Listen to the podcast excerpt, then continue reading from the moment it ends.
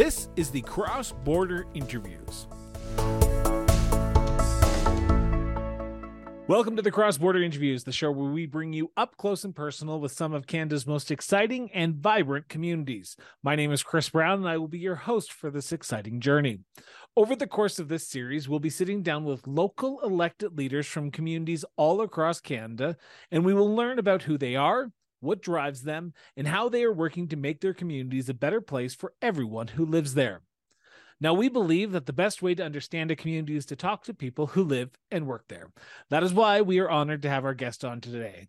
Please help me welcome to the show Mayor Pat Fule of the town of Strathmore in the province of Alberta. Pat, welcome to the show. Thank you. Thank you for having me. I'm looking forward to this. a little worried, but um, I think you'll help me get through it. I certainly will help you get through it, but I want to start by getting to know who Pat Fule is. So, Pat, my very first question to all my guests is where did your sense of duty to serve come from? Well, I was a high school phys ed and English teacher for 34 years. And uh, so I've always been involved in volunteer coaching. I coached boys basketball for about 20 years and then high school girls basketball for about six. So I've always volunteered within the school. And so I got to know a lot of the students from the town, from the county, from Siksika Nation. And uh, I think it always just instilled this idea that y- you do need to volunteer for things. And so, uh, yeah, that, that got me into the volunteering aspect as far as coaching. And then, as uh, the, the thing that made me run, I guess, I, I ran for council first in 2010 and uh, was elected for two terms as a counselor. And then after the seven years, I put my name in for mayor because uh, I had hit the retirement age for teaching, and I thought, well, I'll throw my my name in, and I wound up winning two terms uh, and retired from teaching uh, almost right away. I gave my 30 day notice as soon as I was elected uh, mayor in 2017. But the thing that made me run initially in 2010 is um, I had children growing up in Strathmore. I have a son and a daughter who are now in their 30s. But back then, there weren't really a lot of options for them to ride bikes and to to get outdoors and do a lot of things. So I wanted to try to uh, work to improve the parks and the pathway system in Strathmore. Uh, we're on the Baldass Prairie too, so we're. I've always been um, wanting to have a lot of trees in our green space. So I, I guess that aspect was the main thing that that got me interested in running. And then I was really big on trying to advance Strathmore and, and progress it in a manner where we can still be a, a close knit uh, town, but also be progressive in our thoughts and, and our the way we express ourselves and the way we are as residents. I knew we were having immigration coming in, a lot of a lot of people who were first time Canadians, and I, I wanted to be a part of that as well you, you we're going to talk a little bit more about Strathmore and your role as mayor a little bit uh, later in the interview, but I want to stick on who you are. What was the draw to municipal politics? Because you could have chosen provincial to help give back to your community. You could have chosen federal, but you chose municipally. Um, was it just that local community angle, or was it you wanted to stay close to home because you weren't going to be going up to Edmonton, weren't be going to uh, Ottawa, and you'd be staying close to Strathmore. Yeah, the main thing I, I, guess is I wanted to stay close to Strathmore. Um, my kids are all get uh, my kids had all grown up and they were had moved on to university and college sports, so I wanted to be close to Calgary so I could still support them in their adult sports pursuits. Uh, and and and then the other thing was, and I've learned this from our uh, MP Martin Shields, who was the former mayor of Brooks, and and one of his comments that has stuck with me, and it makes sense when I look back on everything, is that you, you make the most absolute day-to-day difference in municipal government. You make decisions at council on a Wednesday night, for example, and it can have real direct impact within a short period of time with the people that you live with and, and recreate with and, and meet at the co-op or or at Sobeys or whatever. So there's there's a real di- direct connection with with people when when you work in municipal government. And I thought that I'd be able to stay home, stay close to my kids, still continue teaching when I was a counselor, and and just be a part of the community and make decisions that you'd see impacts on. Like for example, I was on the uh, Wheatland Housing Management Body, which deals with our seniors lodge.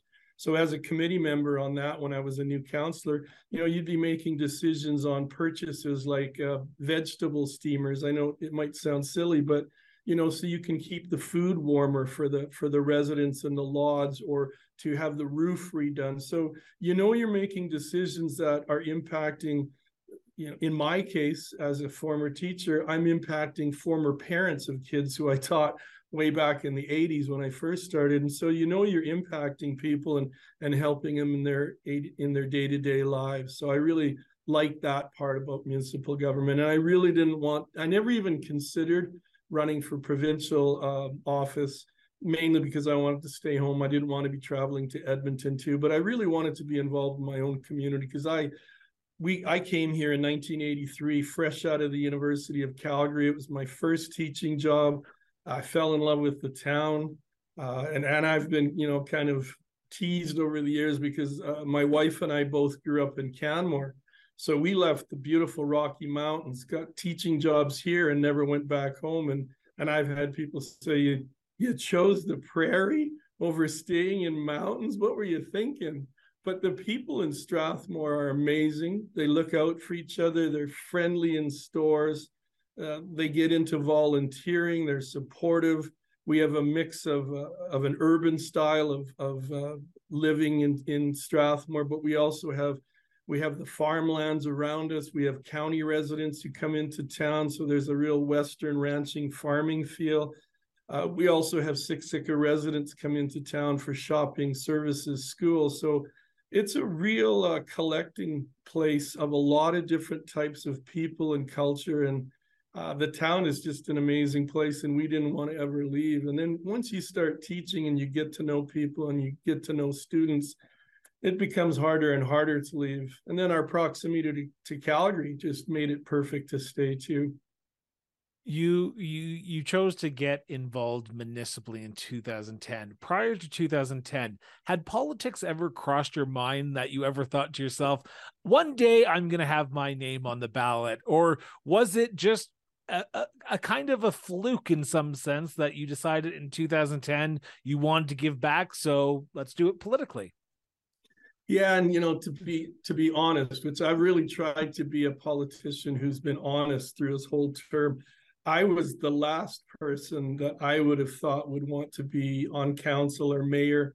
And I'll I'll do a little confession here because I was raised Catholic.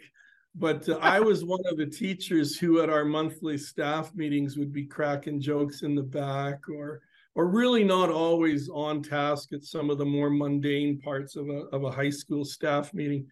So to project into the future, I never would have thought I'd run for politics. It came pretty quick. It was in the summer of 2010. I was just, you know, sitting around talking with my wife, and the elections were coming up, and I knew I had some frustrations with parks and playgrounds, and I thought maybe I can run on that and and then be a part of uh, moving things forward in Strathmore. And so it wasn't necessarily on a lark or a whim, but the decision came pretty fast. I think I think I shocked my wife and my kids, and I think a lot of people in general thought, "Wow, he's running for council. Hmm, who'd who'd have thought?" And here I am, uh, 13 years later.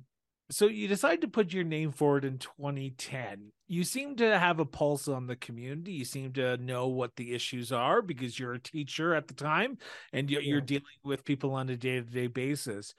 But looking back on that first campaign and subsequent campaigns since, you might always assume what the issues are going to be, but you always, when you talk to people at their doors, at the grocery store, you hear local micro issues are there issues that you look back on in, in that first campaign and go, wow, I'm I'm glad someone raised that because in my 13 years in office, I've been able to address these issues. Yeah, that's a really good question. One of the burning campaign issues in 2010 was our downtown core.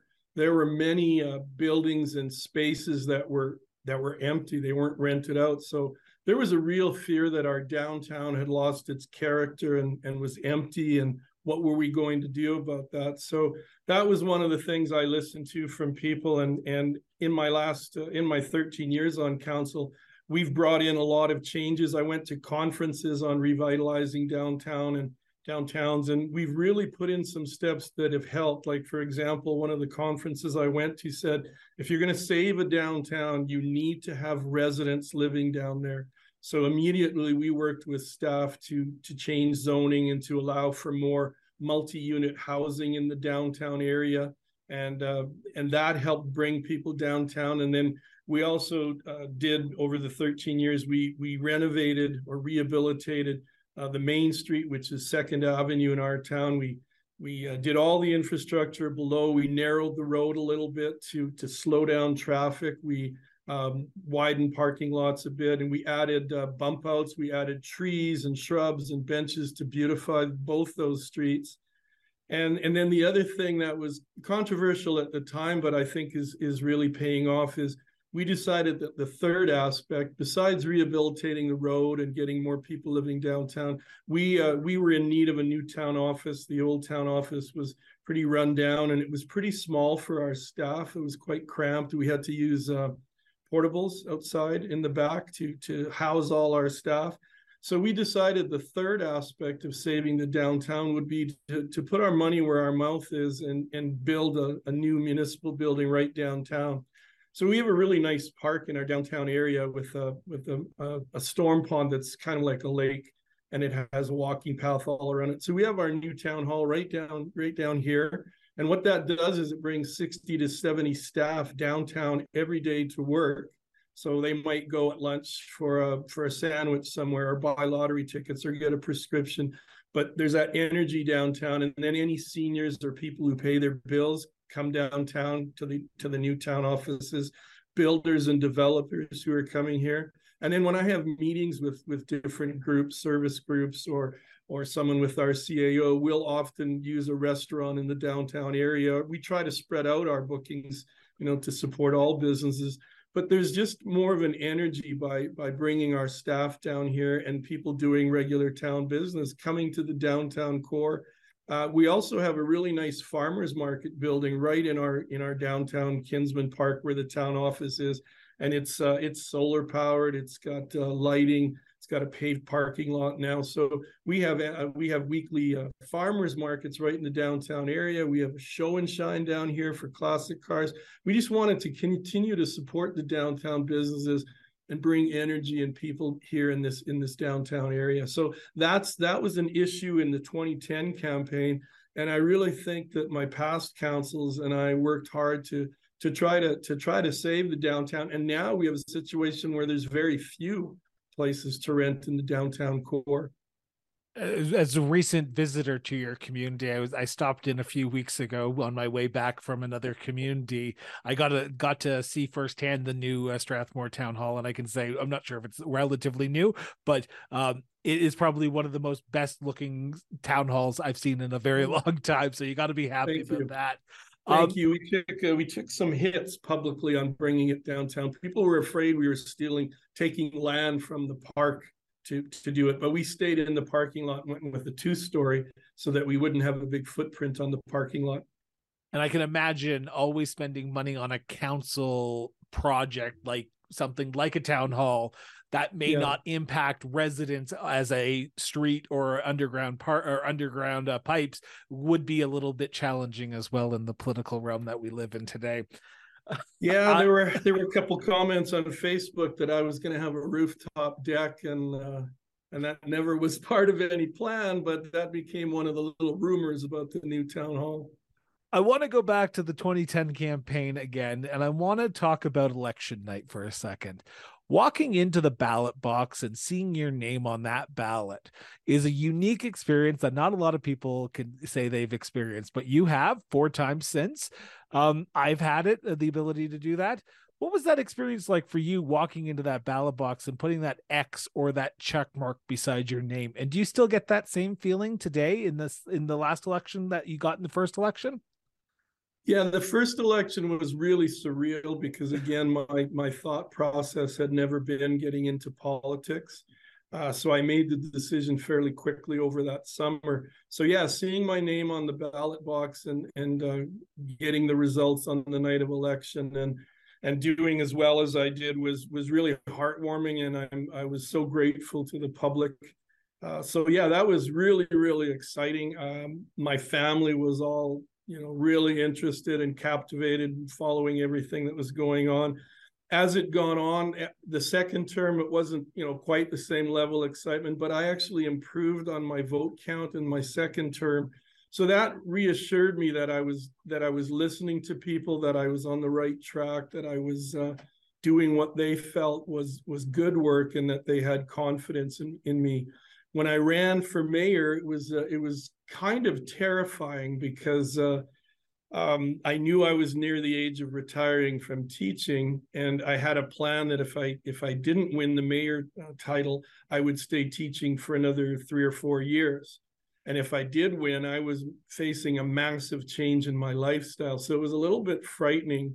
Um, and it was a it was a two person race, and that night was exciting in that I did really really well. I had a a very strong uh, turnout for support. I wound up getting 80%, 86% of the, the vote that night.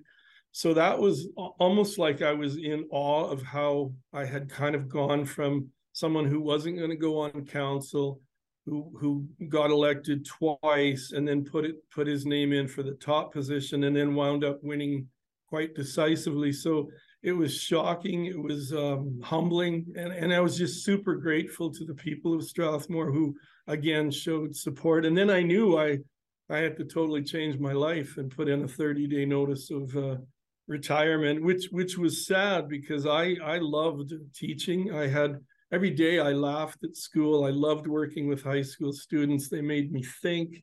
They frustrated me at times, but every day was different. You just never knew what exactly was going to happen. And and and I knew that um, there may not be as many laughs in my new career as there was as a phys ed and English teacher in high school. And and that has come to be true. So yeah. It, it was uh, it was really good. And then in my last election, I was more determined to try to get on one more term because we had come through uh, the COVID situation and I knew I was going to lose votes because I took a pretty strong stand and I was the figurehead and the spokesperson for following the government line as far as trying to protect people. So I knew I was going to take a hit, and there were three other people who ran. So my numbers went down, but I, I still wound up doing really well and, and winning. And it was a late late vote count. My kids were all on edge. My wife was on edge, and I think in that election it was it was a kind of a a relief and a okay wow it's it's back to work. I, I got through a, a really difficult time because we had a we had a murder in 2019 in town and there was uh, some some racial things we had to address as a town and and we took ownership for things and we worked really hard with Siksika Nation. So that was 2019. And then a year later, COVID hit. So I'm I'm this phys ed English teacher who's suddenly dealing with the ramifications of a murder and a worldwide pandemic and and uh, I I just had to take advice from experts and try to do the best I could. So each of those elections was totally different. The first one was eye opening and and uh, you know, sudden. Second one, I felt reassured.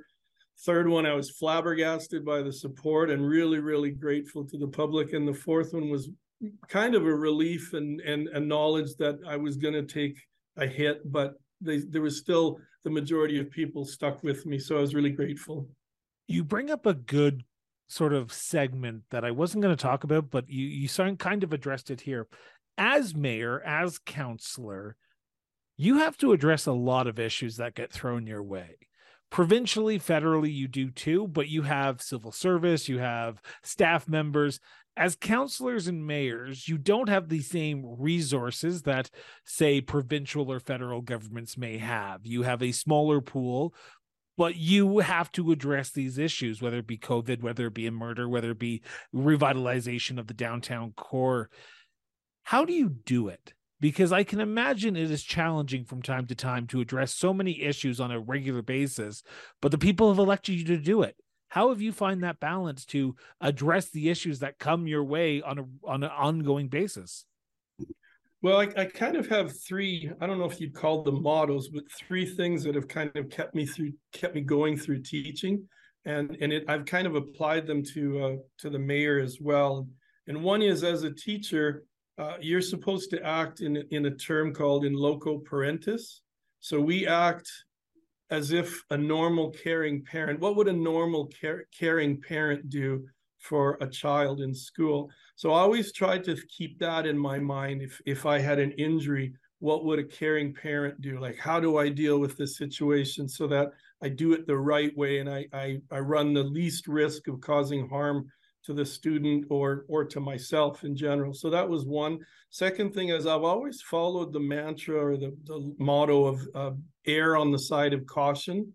And, and I've always felt that with students, you know, if, if you've got a student who uh, struggling and is struggling with deadlines and getting something in on time, I would try to find out what's going on with the student in the student's life. And you don't want to just make a blanket or you can hand things in late, but you try to find out what's going on. And, and again, in an injury situation, if, if you've got an injury, don't take it lightly. Treat it as if it's always going to be potentially serious and you have less chance to run into trouble. So that became really important. Those two things became really important as far as dealing with uh, critical things uh, like the COVID situation, I, I, thought, well, what would a caring parent do as far as children and, and youth, as far as uh, the virus is concerned, um, and, erring on the side of caution? Have I got more to lose by downplaying this virus or by taking it seriously? And I know that people suffered by having to be isolated, and, and some people don't trust vaccines, but I had to think in terms of uh, what's the least amount of uh, damage that I can do and and and and how should I proceed as far as treating this? And so I took the lead and and spoke up and, and followed a lot of the government procedures because they're the they were the experts. And I wanted to make sure that I was erring on the side of the caution and acting the way a parent might for people and just make decisions that way. And then I, I honestly don't have regrets because every every decision I was involved in, whether it be a mask bylaw or encouraging vaccination or being a part of uh, limiting hours in recreation facilities during COVID.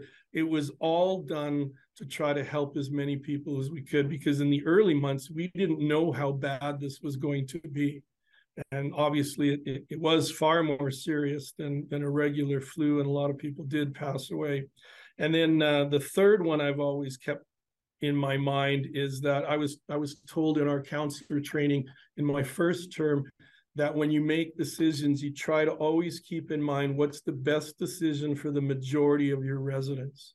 So if you're planning a if you're planning a new commercial development and it's in a neighborhood, but it's going to be massive and and uh, and things like that, how how is this going to impact the majority of your residents. So I really tried to do that, and that helped me through the COVID situation too, because you know you're putting in these these um, or you're implementing a lot of safety and health procedures, and the idea was how can we help protect the majority of our residents, and that kept me going. There's a sign right behind you, over top of your shoulder, that says teamwork, yeah. and I want to ask about teamwork. I'm not I'm not talking yeah. about what the rest, but how much of that comes into play when it comes to municipal government because provincially you have side you have liberal conservative green ndp but mm-hmm. municipally parties don't matter. You are team strathmore. How much does teamwork come into play when it comes to municipal government? Well i think it's really important because uh, you have people from all walks of life who get on council. So they have separate and, and different kind of views as far as their vision for the town you have to find a way to try to make everybody feel valued and important, even if you don't always disagree. And you try to get everybody working together for the common good of the town. So yeah, the, the, the sign has a little bit of a humorous saying, but teamwork I think is really important. And then as a mayor, you're managing six other personalities, six other egos, six other feelings. And you, it's almost like coaching a team or being a player coach on a team because everybody has their own ideas and and they have their different ways of presenting their ideas. Uh, how they react to controversy or disagreements on council you have to find ways that you can try to keep everyone together. And teamwork is i think really important. Um, I, I i just don't know i don't know how american cities can can can run the way they they do when the mayors declare whether they're a Democrat or a Republican, because to me, you you automatically cut out people from who might be on board with you by separating yourself through political affiliation. So I like the fact that there's no political parties that people know that I'm trying to be the best mayor I can for the majority of residents, no matter what you believe in, who you vote for. Uh, it's the town that comes first, and our council is is a really good council.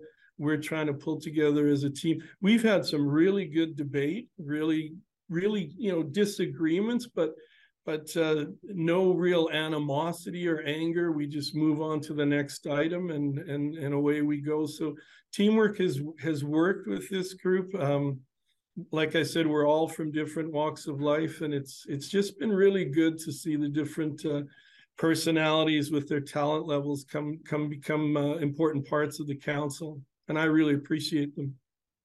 I want to turn to the town of Strathmore now as as a whole. And before I do that, I want to preface this by saying this is a conversation between the mayor and myself.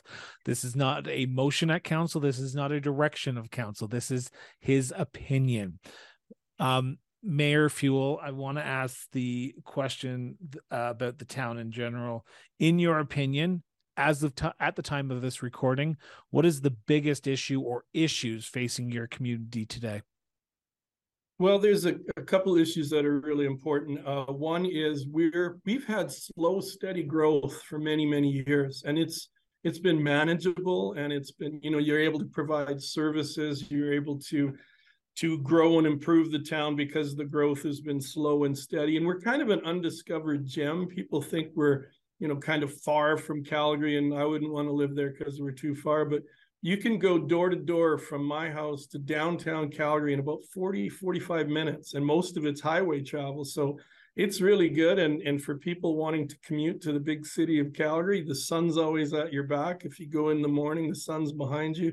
Come home, the sun's behind you. And we're close enough. But the, the big challenge we're facing is, and it's a bit of a worry for me, is our slow, steady growth is about to go, I think, in the opposite direction because this council has worked really hard to attract industry, and Wheatland County, which we uh, reside in, has also made some incredible gains as far as industry. And there is going to be a need for housing and residents being able to live close to where they work. We have a, a new large industry called Phyto Organix, which uh, is a plant that removes uh, protein from yellow peas.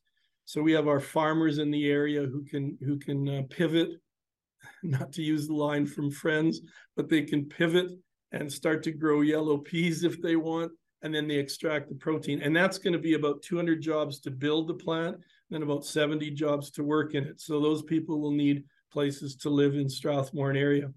And Wheatland County just recently announced that the de Havilland airplane plant uh, building facility is, is going to be uh, about about 10 kilometers or so uh, west of us.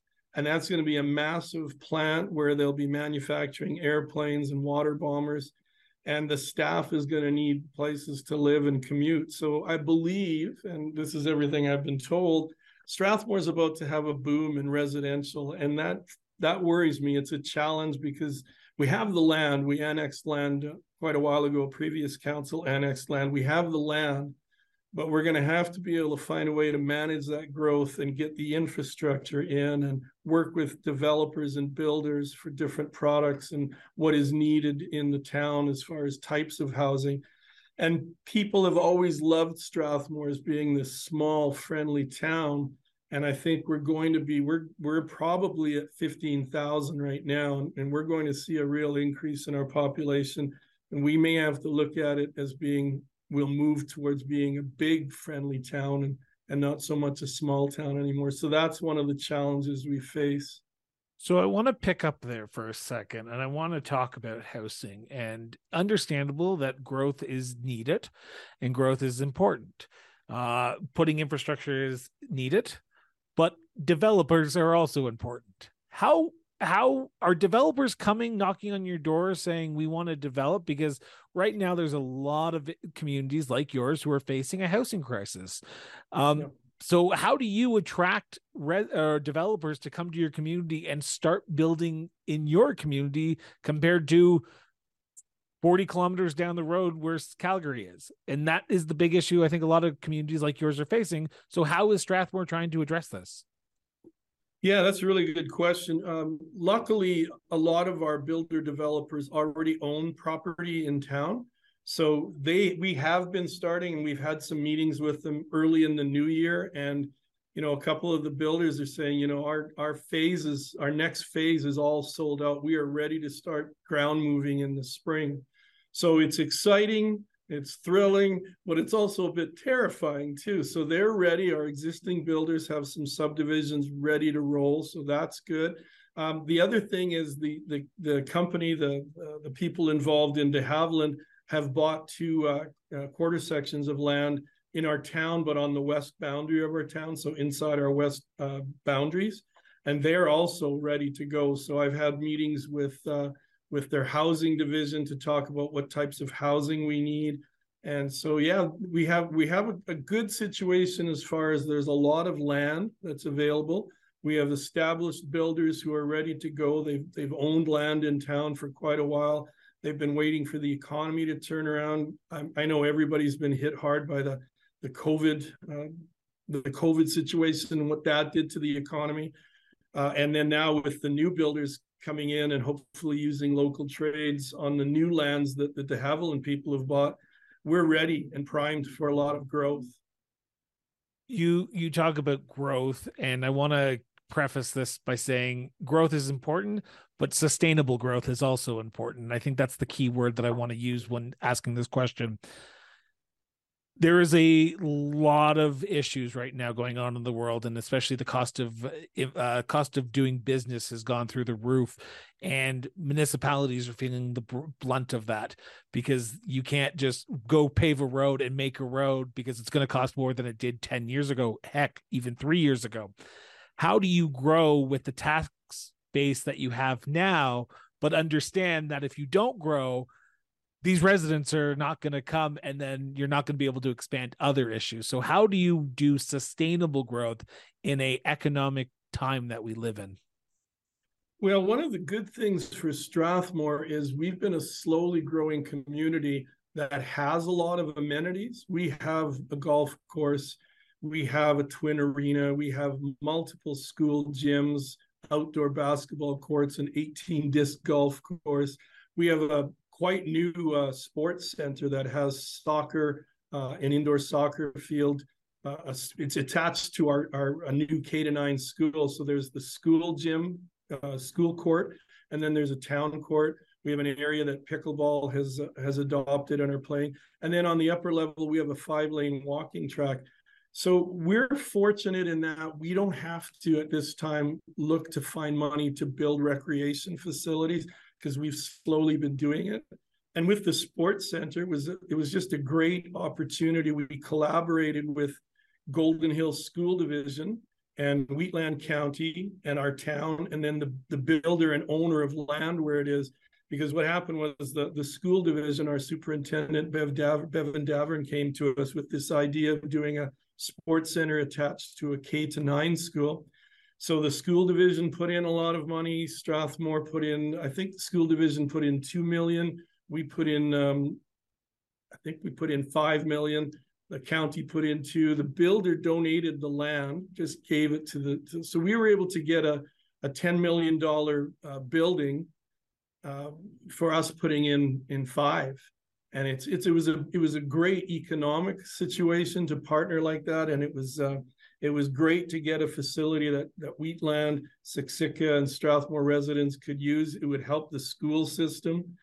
So yeah, we, we've we've had challenges, and um, the economy has been tight. But as we go into the future, even with the inflation, I believe we're in a really good situation because we have amenities and we don't have to. We we also have a wastewater treatment plant that was put in by council quite a few years ago, and they went way beyond Alberta environment standards. They, in I've always been told they put in the Cadillac of wastewater treatment plants. If you can imagine comparing a Cadillac to that facility with what goes in and into it. anyway, moving along. Uh, yeah, I want, I want to jump and, in here for a and, second because growth is, is is is important, and I completely agree with you.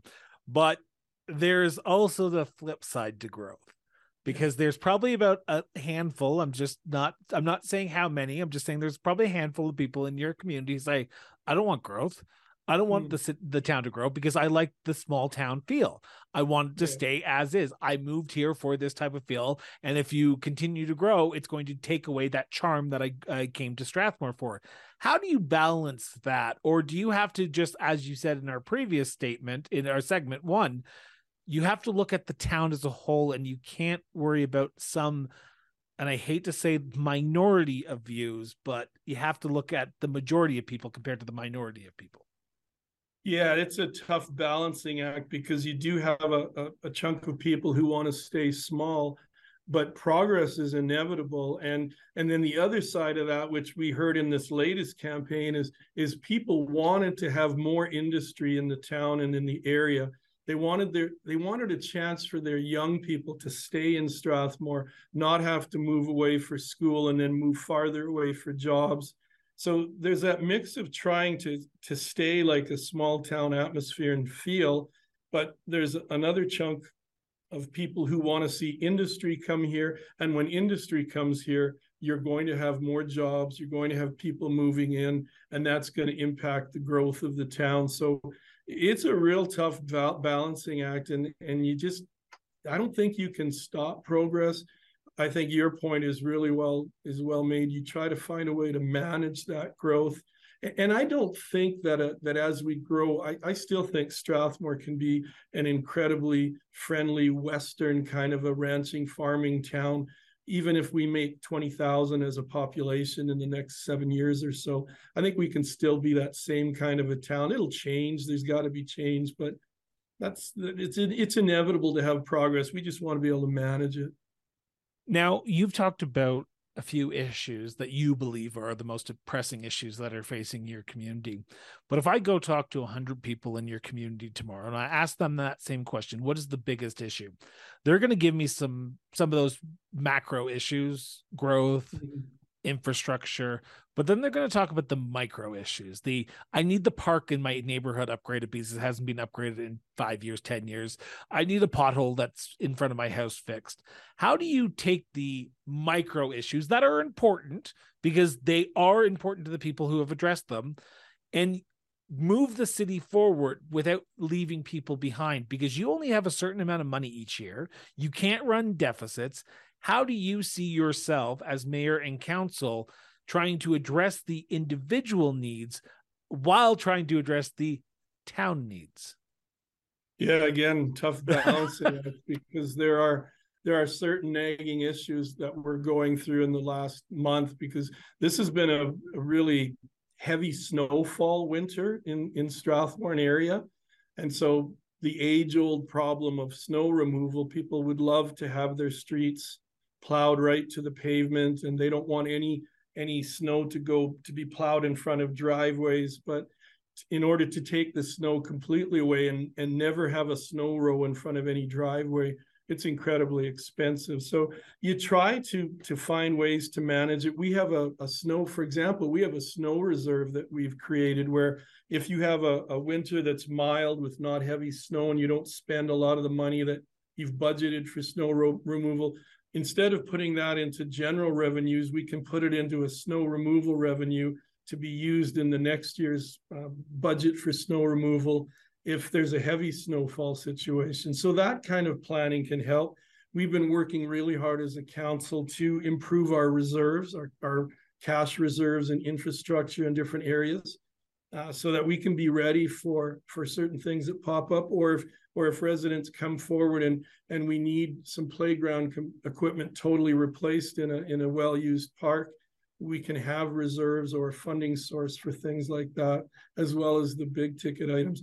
Uh, coming back to your question about challenges one of the big challenges strathmore faces and i know other communities in calgary too are facing it is achievable or i guess the word is it used to be affordable but now we're starting to hear attainable housing so we need housing that's affordable for a lot of people, and and that's what we're working towards now as well. It's in our strategic plan. It's one of our our, our points, our our initiatives that we need to try to work towards as far as having affordable housing. but it also has to be affordable housing of the right style. You know, sometimes you have properties that come along in existing areas and you have to balance putting in something that's affordable housing that's also going to fit in the established community so that residents aren't negatively impacted by uh, a lot of the things that might be associated with a large build. So it's a it's a again it's balancing trying to find properties trying to find builders that can build uh, properties that will be attainable or achievable by uh, by an average person well, before we turn to our last segment, because I am cautious of time here, sure. I want to ask this. If I was to come talk to you at the end of this year, at the end of 2023, and say, "Hey, Pat, what's up? Long time no see. Remember our conversation way back in uh, March?" I would about... tour you around town. Well, first off, I'm coming to your community again, and we're going to do that. But okay. I want to, I want to know what do you and council see as the biggest issue that you need to address in 2023? That at the end of the year, if I came to you and said, Hey, did you get your issue started, resolved, fixed, or even on the agenda? What would be that issue? And what is the uh, goalpost that you've tried to put in place for 2023 to make sure that you've achieved it?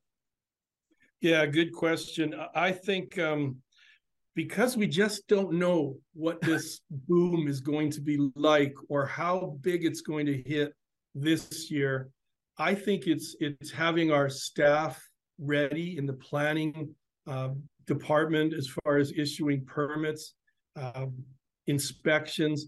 We just don't know how big and how fast and how soon everything is going to start so I would say that's the biggest thing we face for this year. How are we going to manage what looks like it's going to be a bit of a boom in residential? We're ready as far as well the school divisions. We're blessed to have two school divisions that are really progressive and, and solid, and they're ready for more students. We've got we've got a, an approval for a new public school to be to be built. They're going to be uh, de- demolishing an, an older school and rebuilding a new one we have a we have a Christ the Redeemer separate school. We have a Christian academy in our public system. So schools are ready. We have the amenities. Um, it's just we have to be ready for this residential growth that I believe is going to hit. So that one, and then while this residential growth is happening, maybe it's it's well, it's definitely coupled because as you have the residential growth, you need to have a balance of types of housing, and we need housing that uh, that people can achieve that can that can be afforded either to rent or purchase. Maybe it's a starter home or first first or second rental that you've had, but we need to find housing for all different types of people. That's going to be the key, and it's all tied to the growth. It's like a train's coming uh, in a tunnel, and we haven't quite seen the light coming at us yet, but it's coming. I want to turn to our last segment because I sure. am cautious of time, and this is my favorite part of this series: is to talk about tourism. I love tourism. I love touring small communities. I love visiting communities, and I've made a pledge: if you come on my show, I'm coming to your community to spend my hard-earned economic dollars in your community. So, Mayor Fule, as I have listeners across Canada and around the world, what would people do in the town of Strathmore if they were coming to your community? Well, we have, like I said, we've all had all sorts of amenities. We uh, we have an amazing amount of sunshine. That's one of the reasons we leased land for a solar plant. So sunshine is key here. We have mild Chinooks. But as far as tourism events, our, our biggest one that we're fully supportive of, and we work hard with the Strathmore and District Agricultural Society, we have the Strathmore Stampede the long weekend in August every year, and it brings thousands and thousands of people here. There's a parade on the Saturday morning. They they have a midway. Uh, the chuck wagons that you will see in the professional circuit at uh, the Calgary Stampede and High River, they're here as part of their their tour. We have uh, the rodeo with all sorts of rodeo events, bareback, uh, saddle bronc, um, you know, uh, bull riding, all of that is here. And uh, it brings in so many people, and it's just a real Western feel. There are great, great seating opportunities. They're starting to have more musical events there too. So that's something. If if people who are watching the podcast want to just check out the Strathmore and District Agriculture Agricultural Society website, they will find all sorts of information on that because it's the it's the big draw for that long weekend in August, and people start bringing in RVs by about the Monday of the week, going into the Friday, Saturday, Sunday. So yeah, it's a it's a big thing. We have all sorts of events that that go on here. As I said, we have a really nice outdoor farmers market that we're trying to grow as a town. Um, we have a we have an annual classic car show called the Strathmore Show and Shine that's big. Our Canada Day celebrations are massive. We have a, a big budget for fireworks. There's all sorts of events downtown. We have we have an outdoor amphitheater as well in our Kinsmen Park where the town hall and, and farmers market building are. And we have music and, and different performances there as well. Um, the other thing that we have in the works coming is uh, we have a gentleman. Strathmore was founded on immigrants coming across on the railway. And so CPR had uh, had um, they had demonstration farms and orchards here, so that immigrants who came from other countries could see what would grow here and what things they could plant on the farmland they might have bought. So this gentleman is bringing in a legacy project where he wants to recreate the old style of of you know farms and orchards and show what it was like to farm and ranch here at the turn of the century. And coupled with that will be hopefully an RV park and some commercial uh, industry that's tied into into things that the town needs, like uh, agricultural uh, business into the future. So uh, there's there's a real exciting thing that's coming down the road. Uh, another thing is we have a strong relationship with Siksika Nation, and the young man who was killed in Strathmore four years ago uh, was a man named Christian A. Youngman and he was a student here in, in the schools. He came all through the education system here. He played on our sports team. He was heavily involved in minor hockey, and tragically, his life was taken. But his mother, Melody, has really worked hard with the town and um, and other people to uh, to bring this powwow to Strathmore, and it's going to be held at the Strathmore Motor Products Sports Center. There'll be dancers and drummers and people from all over Canada and the US to take part and to perform in, in native regalia. And we we worked really hard to to make this powwow something that's that's going to be something special to to honor Christian. I want to turn to my last question in this segment, and it's about you and you and your community after a stressful day at council, after a long day of meetings with uh, stakeholders or just day to day business of, the, of being the mayor of a town, where do you go to decompress in the community? Is there a local watering hole, or do you just like to curl up on the couch and just watch a show, watch Friends to pivot something, or what do you like to do after a long day? Well, typically, if I can, if we get done early enough on a on a council night, uh, some of us might go for wings at, at a local uh, lounge, wings, and I'll typically have a diet coke because uh, I I have to really be careful out in the public. Obviously, people have a high expectation for what you are as a public figure, so I I try to be careful, and uh, you know, even as a teacher, you have to do that too, and uh, so I, I'm really careful when I go out in public. you know, I just keep coming back to a, a, thing that happened when I was teaching grade 12. It was back before Shazam was invented as an app, as a phone app.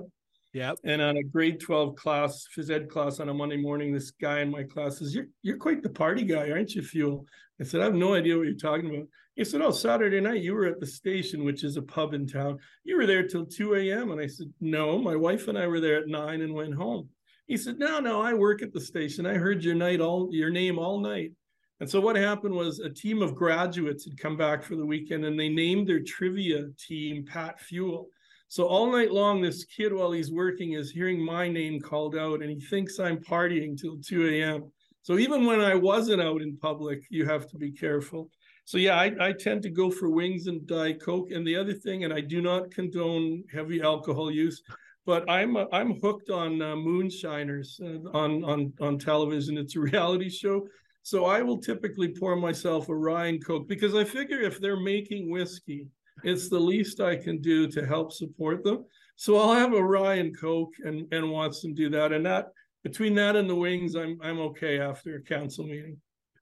Um Mayor Fule, my last question after you talking about moonshine, it kind of pivots back to your community here, but Um, take as long as you want to answer this question, but in your opinion, what makes the town of Strathmore such a unique place to live, to work, and to raise a family? Well, Strathmore is probably one of the friendliest towns you'll come across. People are good to each other. They greet you in the store, they nod and smile. Their volunteerism is strong here. We had a massive blizzard in 2011, and people came out from everywhere to help stranded people, to help emergency centers set up. So yeah, the people here are amazing. Um, you have a mix of cultures. We've become a real multicultural community through immigration. Our school systems have international students coming from all over. So we've become a really multi uh, multicultural town. We have a strong ranching and farming background that's apparent when you when you meet the different farmers and ranchers of town. It's got a real western feel as well. Uh, and the other thing that I think is amazing for Strathmore is our proximity to Calgary. So you can still take advantage of, of a large urban center like Calgary, but still come home to a larger uh, a larger property, um, smaller town way of life, and it's just uh, it's got all the amenities. Our school systems are strong. You can be bused to any public school in town. Uh, we have we have so many public schools and uh, and secondary schools and a, and a Christian academy that uh, if families are looking for a place to come where you feel welcome and and taken care of and and appreciated and and just liked as a person strathmore is and, and really my wife and i had chances to go back and teach in canmore a couple of times but we could never pull the trigger on on leaving this place. The people were just too good Mayor Fule, I want to thank you so much from the bottom of my heart for sitting down, taking time out of your busy schedule. I know I said 45 minutes, but we're almost at the 50 minute mark. But thank you so much. And I, I, I respect your time. So thank you for sitting down and doing this today. Thank you for having me. It was, it was really good. And I really enjoyed your interview questions. It made me think, which hurts a little now, but I'll be okay. so, with that, I want to remind everyone get out from social media and go have a conversation with somebody for at least 10 to 15 minutes a day.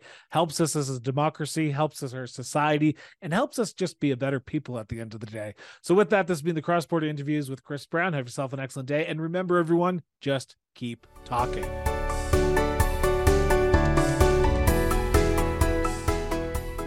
The Cross Border Interviews is a division of Miranda Brown Associates Incorporated. Music by Peter Gagliardi. Executive produced by Christopher Brown and the Honorable Ricardo Miranda. Visit www.crossborderinterviews.ca for more details. Copyright 2013.